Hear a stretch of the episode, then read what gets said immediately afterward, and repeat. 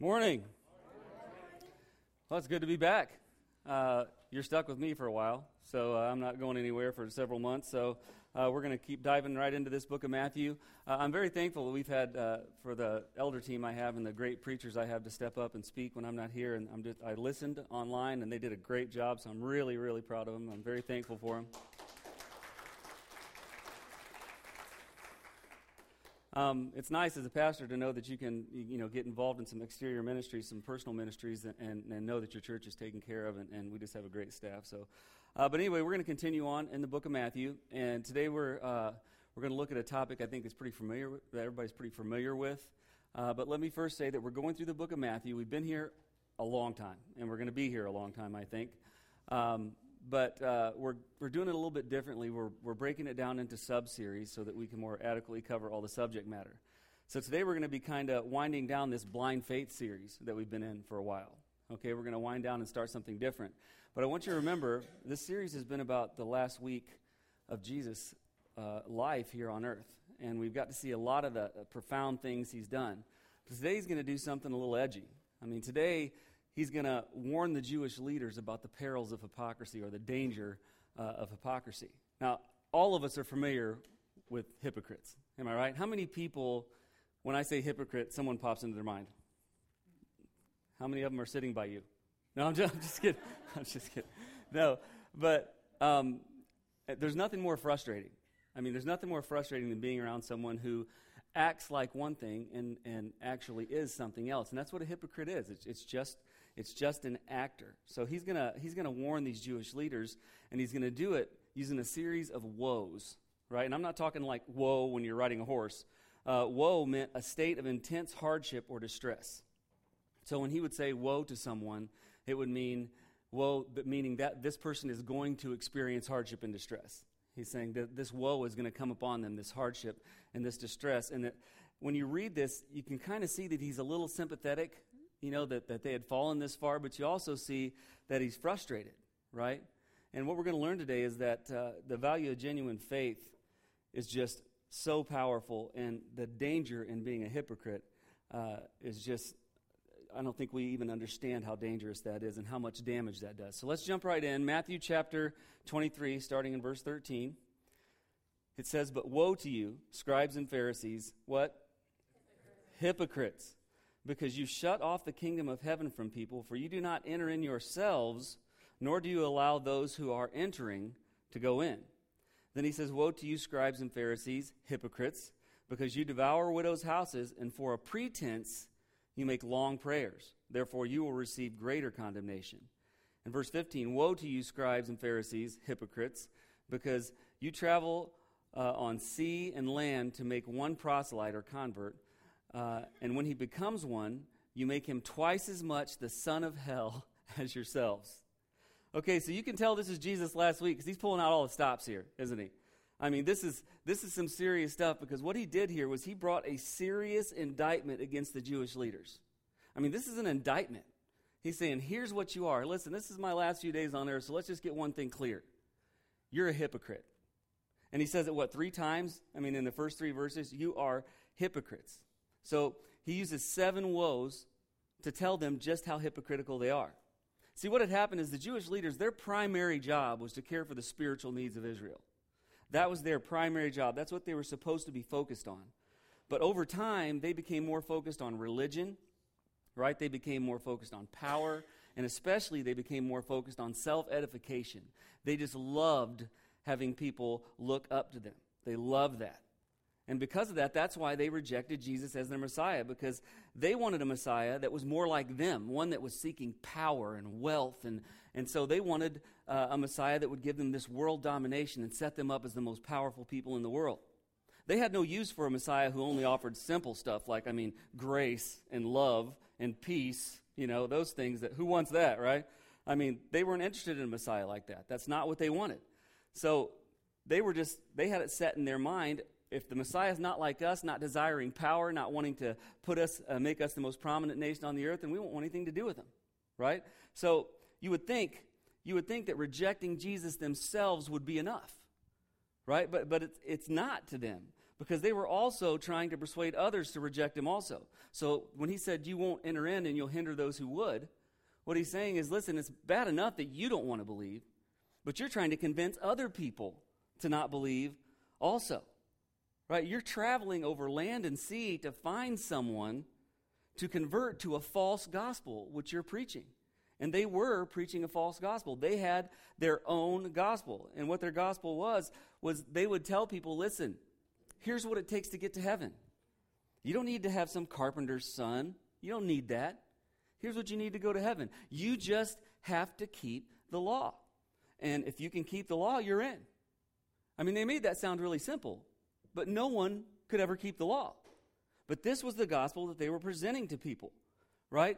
And you would think, okay, well, then that's as bad as it gets. They're rejecting Christ, they're keeping other people uh, from rejecting Christ, but they, you know, they're also traveling trying to find people that they can convert to their false gospel. You're thinking it can't get much worse, but it does. I mean, in his three verses, it's amazing how many things he calls out on them. He said that they were devouring widows' houses. You know what that means? What they were doing was they would find the widows because they saw them as weak. They saw them as vulnerable because their husband was gone. So they would try to con these widows into giving them their money and their land and leave them with nothing. They were using their influence to destroy the future of these widows. So not only are they rejecting Christ and, and hindering others from doing so, they're traveling far and wide to convince people to reject him and believe their false gospel. And the people that they were leading, they were taking advantage of. The weakest of the people they were leading, they were taking advantage of those people, and they were devouring their houses. Then he comes up with another one. And this kills me. He says, For pretense, for a pretense, you make long prayers. Okay? Now, this isn't talking about Scotty style long prayers. This is talking about the long prayers of people wanting to be heard. That's what for a pretense means is for attention, right? You want to get other people's attention. They would have these long, loud prayers in the, in the public areas, in the marketplaces, so that everyone would look at them, right? And this was everything prayer wasn't designed to be. Because prayer is designed to be something personal. If you look at Matthew chapter 6, starting in verse 5, Jesus says, When you pray, you are not to be like what? The hypocrites. The hypocrites. For they love to stand and pray in the synagogues and on the street corners so that they may be seen by men.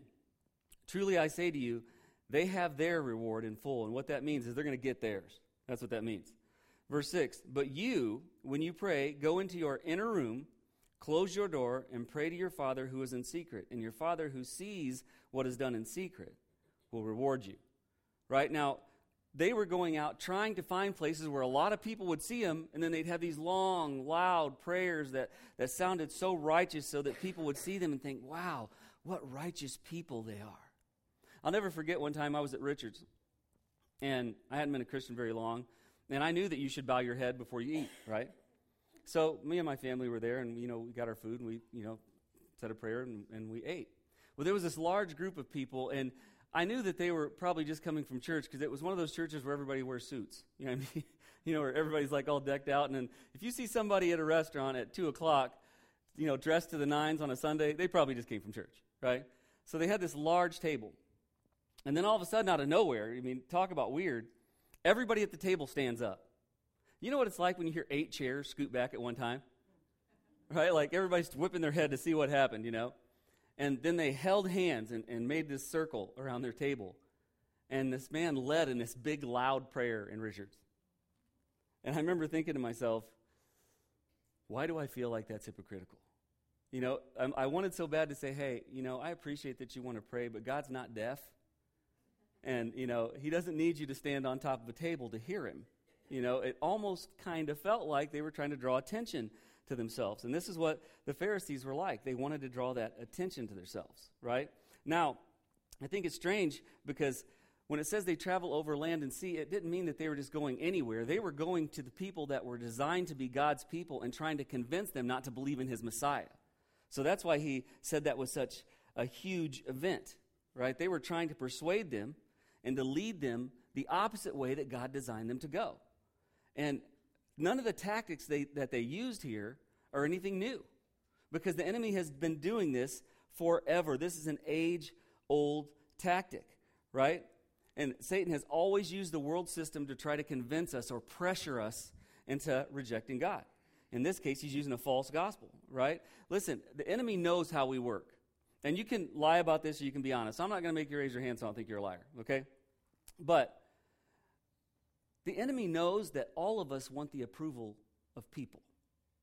And if you're honest with yourself and look in your life, there's even someone in your life that their approval means more than others. So we are, a, we are are a creation that loves to get approval from other people, and the enemy knows that, right? And at this time, the Jewish people wanted the approval, obviously, of their spiritual leaders. So they might start to be convinced by Jesus' words, and they were, you know, about to believe, and, and the Jews would come in and say, "Listen, you can't believe in this carpenter's son. If you do that, we can't have anything to do with you because you're spitting in the face of Moses. We're your leaders. We know what's best for you. If you really want to be righteous, if you want to have our approval, then reject that man and believe in our gospel." This is what they were doing to convince people to not believe, just putting pressure on them and, and trying to use their desire for their approval against them. Right? And, and the enemy still does this today. Nothing has changed. He still does this today. Because have you ever noticed that today it may not be the spiritual leader so much that, do, that does that, but it's, it's pop culture, right, does that. Science does that. You see social media does that. We see so many different avenues, movies that, that, that do this. And, and they make you feel like if, if you believe, if you're a person of faith, you're ignorant. Has anybody else here ever noticed that? They make it look like you're shallow and, and you're, oh, oh, okay, you're one of those people that needs a God to make you feel substantial. You know what I mean? And they just trying to, they're condescending and they, they use this pressure to make us feel like we're not gaining the world's approval.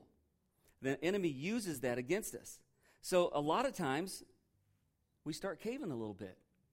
But here's the problem. If you agree with the world, yes, you will, you will get their approval. If you buy into their philosophies, you will get their approval. The problem is, is it's not the approval of the world that will get you to heaven. It's not the approval of the world that will draw you closer to God. But the world still tries to do that to us. And we should be, we should be aware of the fact that they're going to try that. Right? They want to make us feel like outsiders. And Jesus warned us about this in Matthew chapter 7, starting in verse 13. He says, enter through the what? Narrow the narrow gate. Right? For the gate is wide and the way is broad that leads to destruction, and there are many who enter through it. And this is a great illustration before I finish because uh, there, was a, there was a small gate, a small door basically, that you could go into, and the communities that, that the Jews would set up would always have the synagogue in the dead center. And so there was this small door you could go through and just follow this path all the way in to where the synagogue was. And then they had this wide gate that was for commerce and you could get so many people. I mean, people could go through, I don't know how many shoulders wide, it was broad, and there were many that entered it, but that door people would go into when they were seeking God. This is why he was using that illustration. And then he says in verse 14, For the gate is small, and the, and, and the way is narrow that leads to life, and there are what? Few, Few who find it. Now, when people hear that, one of the first things they say to me is, So, why does God make it hard to find? That's not what it's saying. What it's saying is that there's this broad gate with so many people entering it, and the world is telling us, can all these people be wrong? Can all them be wrong and you be right? So you're saying that all these scientists and all these researchers who know everything, you ever notice they try to promote them like they know everything? Right? And you know what? When people try to act like they know everything, it, it really bothers those of us who do. I'm just kidding. I'm just kidding.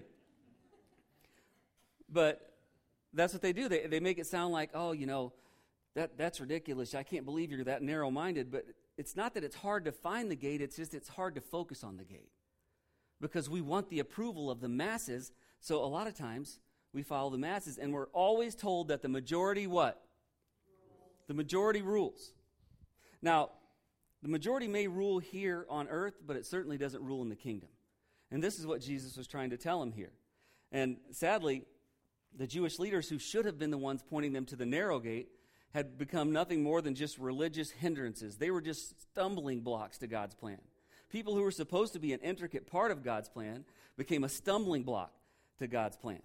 It just it, it drives me insane to see that Christianity is kind of moving this way again. Because a lot of times Christians, we are the biggest hindrance on people believing. And I know that's that's some bitter medicine to take. But a lot of times we try to be too churchy. Now, it sounds strange coming from a pastor, but I'm not a fan of churchy people. How many people know what I mean by churchy people? You know what I mean? The people when you come in that give you the up and down, you know what the up and down is? The up and down. They want to see if there's anything on you that they can judge. They're judgmental. They're always trying to push you down so that they can they can be lifted up. Right? A lot of Christian people today are condescending and self-righteous. You ever felt that way? Where the people are talking to you like, "Well, when you become as spiritual as me." I'll never forget when I was a teenager, I wasn't a Christian, and I was very good at sin. Uh, I had mastered it. And I was on a field trip, and there's this woman who would always help out. I don't know if she's a teacher's aide or just an annoying parent. I don't know what she was, but um, she was always at every event. And she always, you know, she spoke Christianese and said the right words. And she always, you know, wore the right things and listened to Christian music. And she put it out there. She made everyone aware of the fact that she was a believer. And I didn't have any problem with that. But as we were riding on this bus, I used some choice words, some colorful words, some words that you probably shouldn't use, right? But I was not a believer. And she turns around and just condemns me to hell in front of everybody. I was like 14, man. And she turns around and tells me what a deprived sinner I was and how terrible I was and how I, she couldn't believe that I would handle that kind and just dress me down. I don't know what she was hoping to accomplish there. She just made me use a lot more colorful words to describe her as I talked back to her. That's exactly what I did. I'm not proud of it. I wasn't a believer then, but I told her where to park her wagon pretty much, right?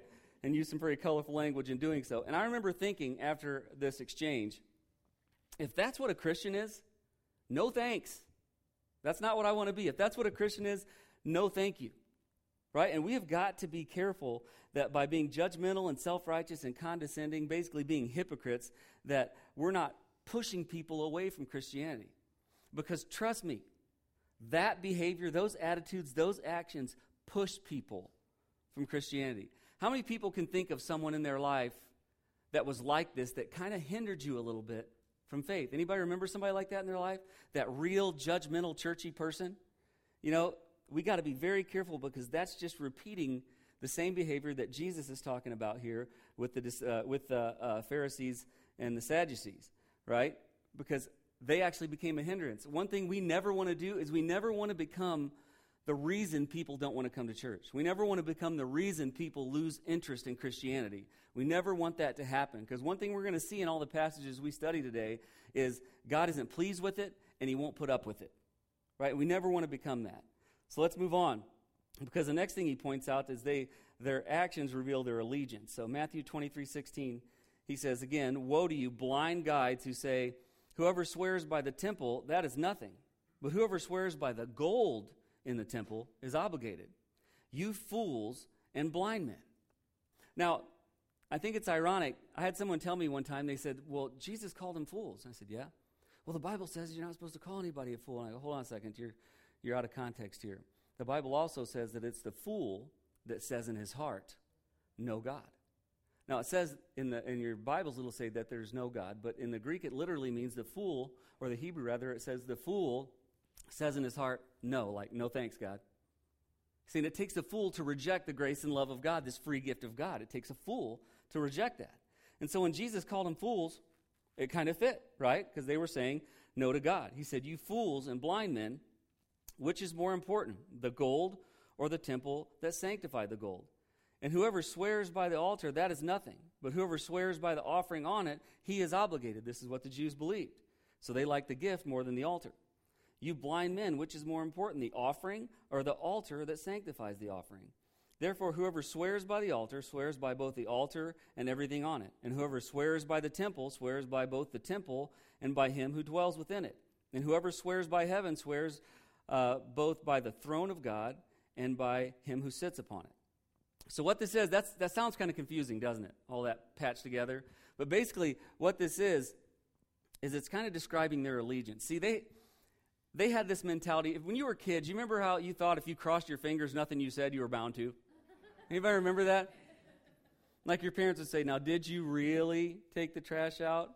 And you're like, Uh huh. As your fingers are crossed behind you, right?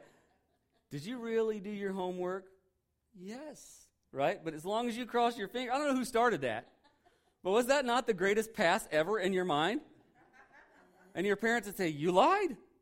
You said you did your homework. I got a note here from your teacher that says you didn't. And you're going, I didn't lie across my fingers. And my dad would say, Really?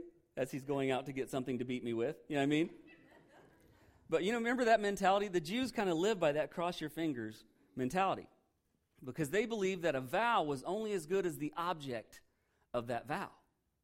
So they would make some vows, not even thinking they would keep them, because they thought, I didn't vow on anything important, so I don't really have to keep that vow.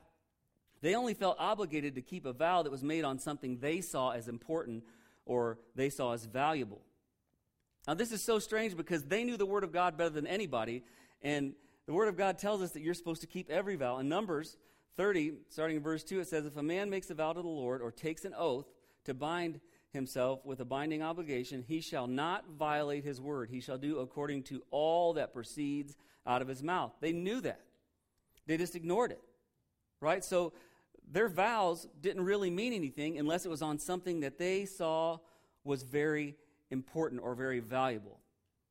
So their vows actually revealed where their allegiance was. Their allegiance, what was important to them, what they dedicated their lives to, was things that were worth something here on earth, worldly things. They wanted wealth, right?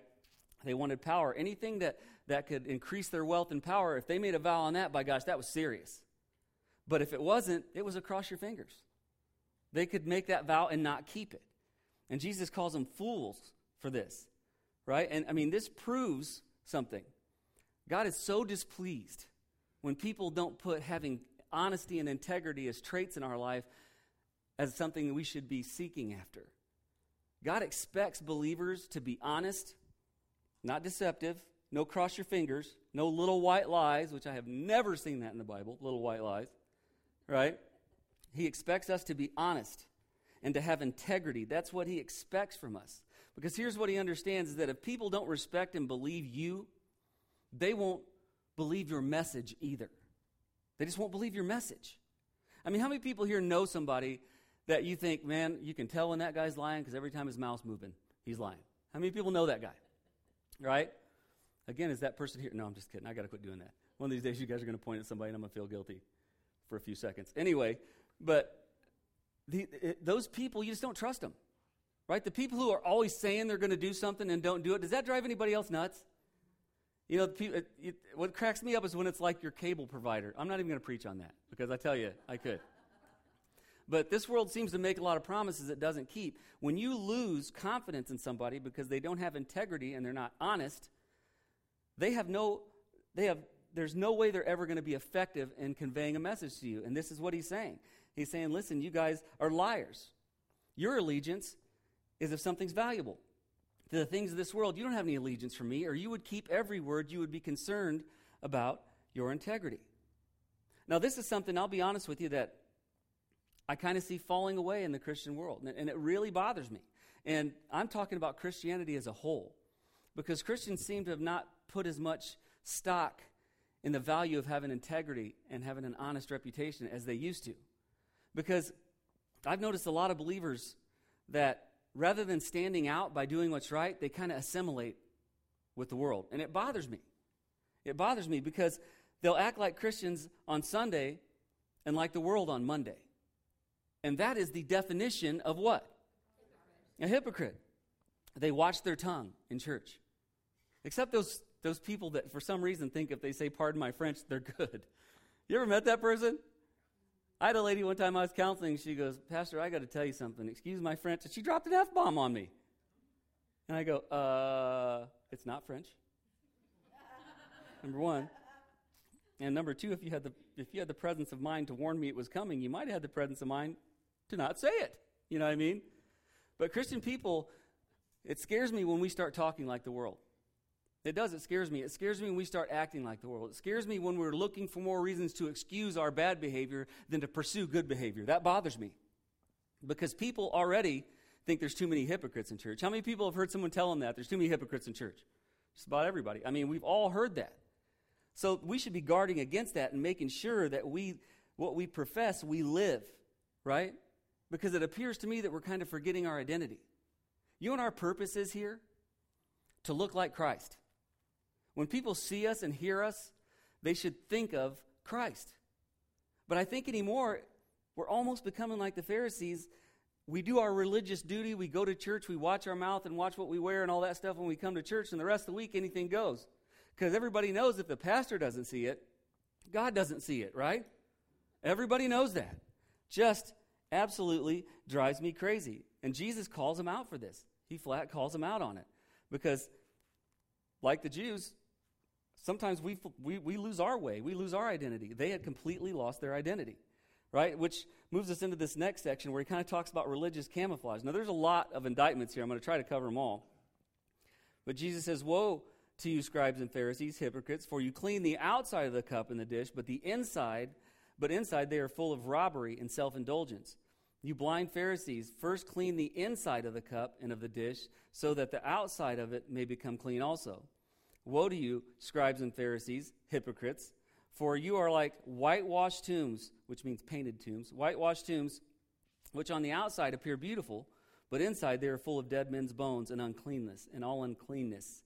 Um, so you, uh, so you too outwardly appear righteous to men, but inwardly you are full of hypocrisy and lawlessness. Now, these are just amazing illustrations. This is some of the most powerful illustrations uh, in the New Testament because religion has this effect on people.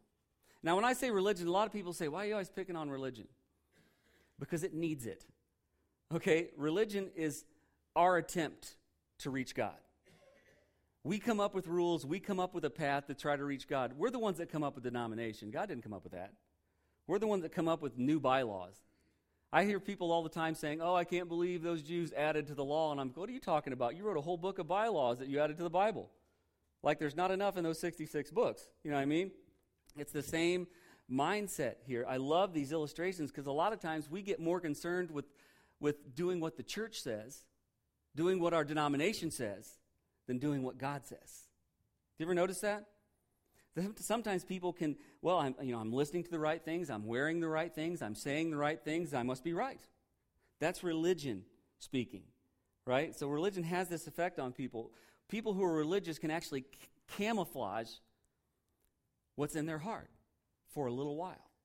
They can camouflage the content of their heart for a little while.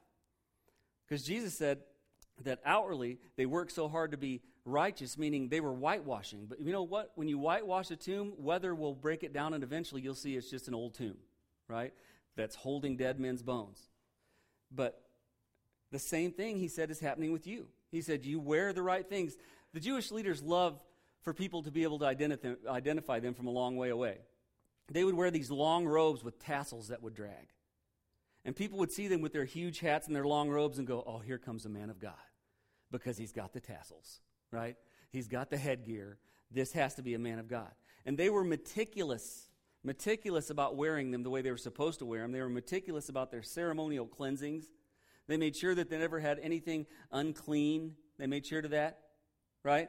So they made they paid so much attention to making sure they looked righteous that they didn't spend enough of time enough time actually becoming righteous. They looked good on the outside, but inside they were a complete mess. So people who saw them might have thought, wow, that's a righteous person, but I guarantee you the people that dealt with him knew better than that. Right? And that's, that's painful. I, that's a painful thing because one thing's for sure you cannot pull that off for long. Religion might disguise who you are for a little while, but it won't last long. You can't pull that off forever because eventually what's in your heart will reveal itself. It just always happens. Has anyone ever known the person that played the religious role, and then all of a sudden scandal comes out. And everybody's all shocked, and I'm like, I'm not shocked because we can only hide what's in here for so long. God will bring it to the surface. He says in Luke chapter 6, verse 45, the good man, out of the good treasure of his heart, brings forth what is good. And the evil man, out of the evil treasure, brings forth what is evil. For his mouth speaks from that which fills what? So he's saying eventually what's in your heart will come out your mouth. It will uh, follow up by deeds that, that back it, and eventually people are going to see the content of your heart.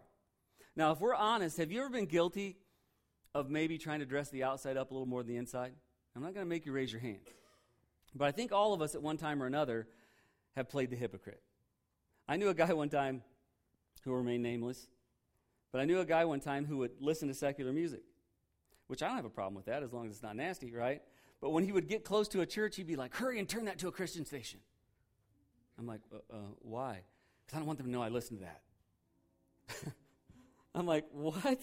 I mean, literally, he was afraid that if someone who didn't believe in listening to anything but Christian music, if someone heard that, they would think less of him. So he would change the channel when he came to church so people would think he always listened to Christian music.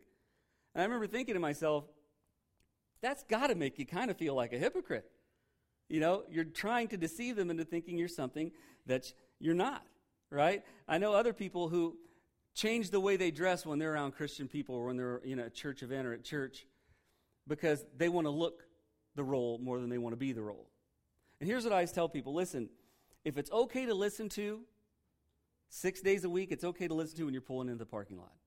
If, you, if you're okay to wear that six days a week, you're okay to wear it on Sunday. You shouldn't act like it's God only sees what I wear when I walk in here. And I think people act like that. That's why we don't have dress codes. I, th- I think it, it encourages hypocrisy. I'm going to use this illustration. I've used it before, but it, it's one of those illustrations that when it came to me, I'm like, God, I know you want me to use this often. Because I was at the Y, and I was sitting down, right? Just got done working out, and there was this, this old guy, you know, like Kevin's age. And he, I'm sitting here, you know, tying my shoes. I still almost gag when I think about this. I'm sitting here tying my shoes, and I hear this old guy go, Hey, preacher. And I look up, and he's standing this close to me, butt naked. I'm sitting down. That's all grades of nasty right? He's right there. And I'm like, yeah, what, oh, what do you want? He goes, I got to ask you a question. I'm like, okay, ask it quick. I felt like saying, could you ask me with a towel around you? But he was an elder in a church. He says, I want to know what you think of dress codes.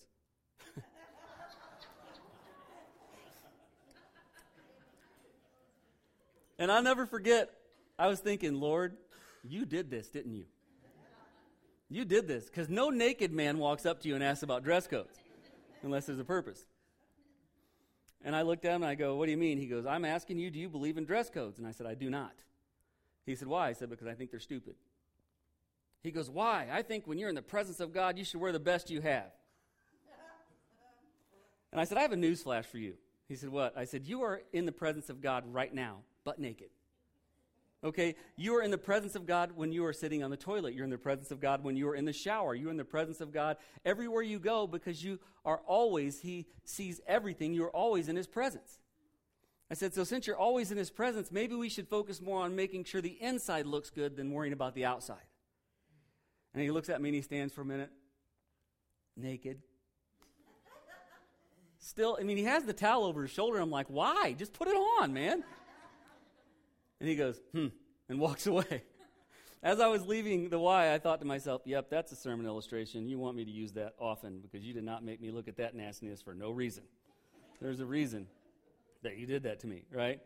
So, but the purpose and the point here and what Jesus was trying to say and what I told this man was that we have to spend more time focusing on remodeling the inside than we do worrying about what is going on on the outside. Listen, the music you listen to and the contents of your closet are just not that important to God.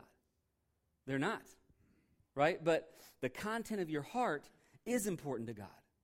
So let's focus first on changing what's going on on the inside. Listen, if you allow God to start making changes on the inside and cleaning you up on the inside, I promise you the outside will follow. But the most important thing, He's not going to start. When you become a believer, people go, Oh, what should I wear? Listen, that's not what He's concerned with. Here's what he's concerned with give him control in here so he can remodel this. And when he remodels this, everything else will follow after that. So Jesus just pulls him out or calls him out there and lets him know hey, by the way, also, your dressing righteous doesn't make you righteous. Right? Then he points out another pretty rough thing, a pretty rough pill to swallow here. Starting in verse 39, it says, Woe to you, scribes and Pharisees, hypocrites, for you uh, build the tombs of the prophets and adorn the monuments of the righteous and say, If we had been living in the days of our fathers, we would not have been partakers with them in shedding the blood of the prophets. So you testify against yourselves that you are sons of those who murdered the prophets. Fill up then the measure of the guilt of your fathers, you serpents or snakes, you brood of vipers. How will you escape the sentence of hell? But he is not holding back here, is he? All you people that say I'm too blunt, read this a few times, would you? Right? He says, How will you escape the sentence of hell? Verse 34 Therefore, behold, I am sending you prophets and wise men and scribes. Some of them you will kill and crucify, and some of them you will scourge in your synagogues and persecute from city to city, so that upon you may fall the guilt of all the righteous blood shed on earth, from the blood of righteous Abel to the blood of Zechariah to the blood of Berechiah, whom you murdered between the temple and the altar. Truly I say to you, all these things will come upon this generation. Boy, you talk about finishing with a bang. Talk about, fin- I mean, this is a painful reality. He says, Let me explain to you before I'm done the depth of your rejection and the legacy of rejection that has been going through the leadership and the priesthood. He said, It was your fathers, it was the elders and priests of the times before this that would kill the prophets God sent them. It was your fathers. They had a mentality just like you have. And they're saying, well, if we were alive back then, we wouldn't have done that. And he's like, are you serious? John the Baptist, you killed John the Baptist. You're imprisoning and killing people today for believing. He's saying, not only have you killed, but you will continue to kill the people I send out because you are just like your fathers. You have rejected me because you're too focused on you, you're too focused on religion and gaining power. He said, This is exactly who you are, so you might as well just accept responsibility. Right? I mean, that's, that's pretty bad. And he was right. 11 of the 12 or apostles were murdered. 11 of the 12. And that's not including all the, the hundreds and hundreds and thousands of disciples over the years that they persecuted and killed and imprisoned. He just called a spade a spade. He just called them out. So this is a pretty tough section. It, I mean, it's, it's a very serious indictment against the Jewish leaders. So it, it stands to reason why this would be the last week of Jesus' life. They were not going to put up with that much longer, right? But what can we take away from this? I know that's a lot to throw at you, but there's a lot we can take away from this. And the first is that we need to have a heart check. Now, how many people sometimes just stop and, and do a heart check and see where you're at? Have you ever done that? Not many? No one? That's scary. Because we should all evaluate ourselves from time to time. That should happen. Right? And when I say a heart check, are we what we claim to be? Does what we say and what we do line up? Do our religious professions in public line up with what we do in private? Or are they two totally different things? Because if they are two totally different things, you are becoming what? A hypocrite, and that's dangerous. That's very dangerous, right? We should put priority first on being a good Christian and then later about looking like one. Because if you become one, you will look like one. It will just follow, right? Now, secondly, we should check and make sure that everything we do and say lines up. I mean, that's really important. But here's the biggest reason why is there's not a lot of time left. And when I say that, people say, well, how do you know that? Uh, you know, I don't. I don't know exactly how much time's left. I just know that there's nothing scripturally left to happen before Christ returns. Nothing. Because people always ask me, oh, well, isn't the seven headed dragon supposed to come up and spit fire? I'm like, yeah, man, you're reading the wrong book. Yeah, you're, you're in the wrong you're in the wrong context there. That's that stuff's after he's already come and got us, right? And it's not a seven headed dragon. That's another talk, all right? But people always asking me, well, what signs should I look for to know the, the, the world might be coming to an end? And I'm like, I think you're focusing on the wrong thing. I had a young lady one time tell me, well, why am I focusing on the wrong thing? It's important to want to know when the end of time is. I said, yeah, but if somebody crosses the center line and hits you head on in your vehicle, the end of your time is today. See, death doesn't really care how old you are. And focusing on when the end of time is, hey, you know what? This world may last another 10 days or another 10,000 years. I don't know. And anyone that tells you they do know is a liar. Because the Bible flat says no one knows the day or the hour. Because you know what would happen if we knew the day or the hour? We would all wait till a week before that to start acting right. That's what we would do. Oh man, I should I should do something about my drinking problem. Well, I got 2 months for the end. I guess I can deal with that next month. That's what we would do. No one knows the day or the hour, but here's the thing, your time could be tomorrow. It could be today. You need to make sure that you're doing what you're called to do while you're here, while God can use you. We got to use the time we have left, and only God knows how much time we have left, to try to reach people. We need to have a sense of urgency about reaching people. And to be honest with you, I don't see it much anymore. It's on the back burner. We feel like if we go to church and, and give our offering, we're good. We don't have to live lives that draw people to Christ. We don't have to show love to people that other people are rejecting. We just feel like we just got to keep our religious duty, and that's not the way it, it should be. If we're not all in, we're kind of hypocrites. And I know that's, that's a tough pill to swallow, and I'm pointing to me too. But when we profess our undying belief in Christ and yet do nothing he's asking us to do, isn't that kind of hypocritical?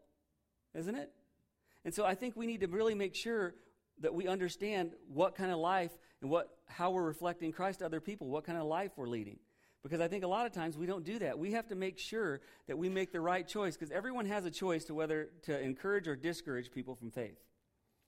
And I think it's sad when when you become the Christian that discourages people from faith. I don't ever want to be that person. Do you? Do you want to be the person that says, Well, I wanted to come to church, but I met that Chris Mosley, and what an idiot. There is no way. I mean, if that's what Christianity is, I don't want it. I don't ever want to be that guy, you know? But I, I just don't know that we're focused like we should. We have to make the right choice there. Listen, only believers whose words and action encourage people to come to Christ are going to experience God's best. And I've had people a lot of times ask me, Well, I see all these promises that God has for us in the scriptures, and I'm wondering when I'm going to collect on some of them. And I go, Well, did you read what you have to do to collect on them? Because salvation's free, but rewards are not. And they go, What do you mean? I said, Well, you know, if you're living the way He asked you to live, He will give you His best. If you are giving Him your thirds or fourth helpings, you're probably not going to see His best. If you want His best, you have to make sure that we're not like the Pharisees, that we're not hypocrites. Instead, we live exactly what we profess, and our actions and our words are always drawing people to God. That's our job, and that's what He was trying to tell them here in this indictment. I'm going to go ahead and close there. We'll pick up next week. Uh, but I'm going to ask you, would, to please bow your heads. Now, if this is your first time here, we always give an invitation. I don't do those invitations where people have to come up front and stuff. I just don't do that because I don't want to put pressure on anybody. Here's what I do want to do. If, if God is speaking to you, and it's amazing how God will speak to people in different ways. And I, I don't know how many people come up and said, I felt like that message was pointed at me. Well, it, then it probably was. The Holy Spirit probably put it that way. And, and, and if He's encouraging you to make a change, I just want to give you the opportunity to take that first step, and then I'm just going to pray for you. So if there's someone here who's not sure where they stand with Christ, I want to pray for you. And I'm not going to email you. I'm not going to chase you down after church. I'm not going to sic the welcome team after you. I'm just going to honestly pray for you because if you haven't trusted Christ yet, I know the difference between you and me is not that I'm good and you're not. It's that I have trusted him and you haven't yet. So if you'd like me to pray for you, just make eye contact with me and put your head right back down. Bless those people. Bless those people. I'm not going to point you out. But more important than taking that first step is, is remember that if God is calling you, there's a reason. He's calling you because He desires that relationship. Believers, I'm going to pray for us because I, I really want to see the church become the powerful influence in this world, and I mean the church as a whole, not just us. I want to see the church as a whole become the powerful influence we were designed to be. I want our actions to show the love of Christ. I want our words to show the love of Christ. I want people, when they think about Christians, to think about Jesus. Let's pray. God, I thank you so much for all that you do. I am so thankful for your love. I'm so thankful for your grace and your mercy. And never can understand how you can love someone like me. It's hard for me to grasp that you love us so much that you give us the opportunity to have eternal life despite who we are, not because of who we are. And Lord, you know that if we come as we are and just trust you, we don't have to worry about making changes. You'll make the changes for us. I just pray if there's someone here who doesn't know you, that they put all the things aside that's hindered them, all the people that's hindered them, and they just focus on trusting you for their eternal life. Because your word promises if they do that, they'll have it. And then I pray they submit to you and just let you remodel them from the inside out. Make them into a vessel that brings honor and glory to you. God, for those of us who know you, it's so easy to get distracted. It's so easy to just play our role. Just show up in church, Lord. Just say the right words and wear the right things. But God, I want us to be right. I just pray, God, that all of us will remember our purpose and that we'll draw closer to you so that when people hear us, they hear you. When they see us, they see you. God, we want to be powerful in drawing people to the kingdom for you. We just pray, God, as we leave here, you would keep us safe, draw us closer to you, let us live what we profess. Most importantly, if you don't return to take us home before we meet again, let us come together and give you all the praise, honor, and glory you're so worthy of at least one more time. We just thank you and we ask these things in Jesus' name. Amen.